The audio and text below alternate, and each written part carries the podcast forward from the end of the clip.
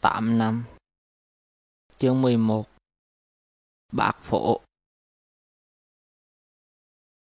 Chiều mùng 4 Tết, tôi rẽ qua con đường nằm bên trái học viện âm nhạc dẫn vào nhà thằng Nhật.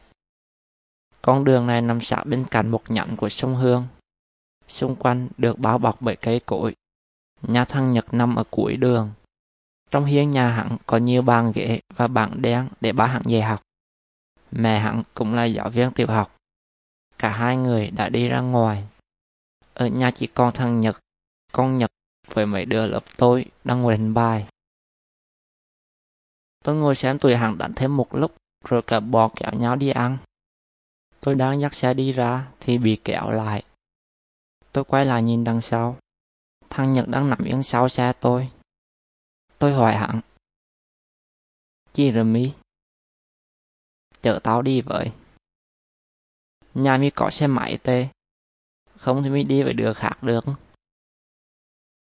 Tí tao về mi đi bạc phổ Nghe thằng Nhật nói hai từ bạc phổ Suy nghĩ của tôi bắt đầu lung lay. Đây là câu cửa miệng của hắn mỗi lần dù tôi chở đi lang thang. Hắn đã nói câu này từ năm lớp 10. Lúc ấy, trưa nào ra về hắn cũng nhờ tôi trở về nhà. Mấy lần đầu tôi không có ý kiến gì vì nhà hắn gần trường. Sau đó trời mưa lạnh nên tôi nhạt đi. Chỉ muốn về nhà ăn cơm, ngủ trưa để chiều còn đi học tiếp. Tôi kêu thằng Nhật từ đi hoặc nhờ người khác chở. Hắn không chịu, vẫn nhảy lên lưng sau ngồi. Tôi làm đủ cách để bắt hắn xuống, từ nói chuyện nhẹ nhàng, tới lá như bị cướp, và thả cho xe nghiêng, mà hắn cứ ngồi lì. Tôi thậm chí còn từ xã xì lập xe để hắn thả ra, nhưng không ngờ hắn càng bám chặt hơn. Cuối cùng tôi phải tự đi bấm lốp rồi chở hắn về. Làm xe thô một thời gian, thằng Nhật thắng chất cho tôi lên làm tài xế riêng. Có những ngày hắn kêu tôi chở đi làm mấy việc lặt vặt như thế truyện hay mua đồ. Trên đường đi, tôi tranh thủ đạp vòng quanh thành phố, từ bờ Nam qua bờ Bắc rồi về lại. Thằng Nhật cũng thích đi kiểu này nên vào những ngày về sớm, hắn về tối thường đi lang thang đâu đó rồi mới về nhà. Trước khi đi, hắn đều nói bạc phổ. Tôi không hiểu hai từ này nghĩa là gì, nhưng chúng có sức hấp dẫn rất lớn đối với tôi. Mỗi lần thằng Nhật nói ra, tôi đều không thể từ chối được. Mấy đứa khác đã chạy xe đi trước. Tôi chờ thằng Nhật khóa cửa xong rồi chở hắn theo.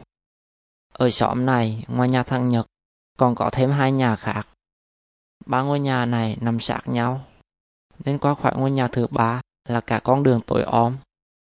Đường ở đây cũng chỉ vừa đủ cho một xe đi qua. Tôi phải đạp chậm để không bị vá vào hàng rào B40 bên tay phải nhưng đường tối và hẹp là không đáng sợ bằng miệng lưỡi của thằng Nhật. Trong khi tôi đang chật vật mò mẫm từng đoạn đường, thì hắn ở đằng sau đang liên thuyên đủ thứ chuyện. Tôi cười nhiều quá nên hai tay run run, làm đầu xe lắc quá lắc lại. Tôi dừng xe nói về hẳn. Mi đừng nói nữa để tôi tập trung đạp. Không đó. Tôi cười tiệt và chở hắn tới quận lộ dê nằm bên kia sông. Sau khi ăn xong, tôi lại chở thân Nhật về. Tôi dừng lại trước cổng học viện âm nhạc. Thôi, xuống cho rồi. Chở tao vào nhà luôn. Mi đi bộ vô được. Không. Tiếng thằng Nhật vang cả con đường. Thôi mà, để tôi về cho rồi. Không. Tôi cứng hỏng, đành phải chở thằng Nhật tới trước cổng nhà hắn. Sau khi hắn vào nhà, tôi quay lại nhìn con đường đằng sau. Còn lớp sương mờ hiền lên. Ngôi nhà thứ ba đã tắt điện. Xóm này là thật. Đang còn Tết mà không có nhà nào nhậu nhẹt hay hát karaoke cả. Cũng không có tiếng người hay tiếng chó mèo. Cơn gió nhà thổi qua, làm cái cội đung đưa xào xạc.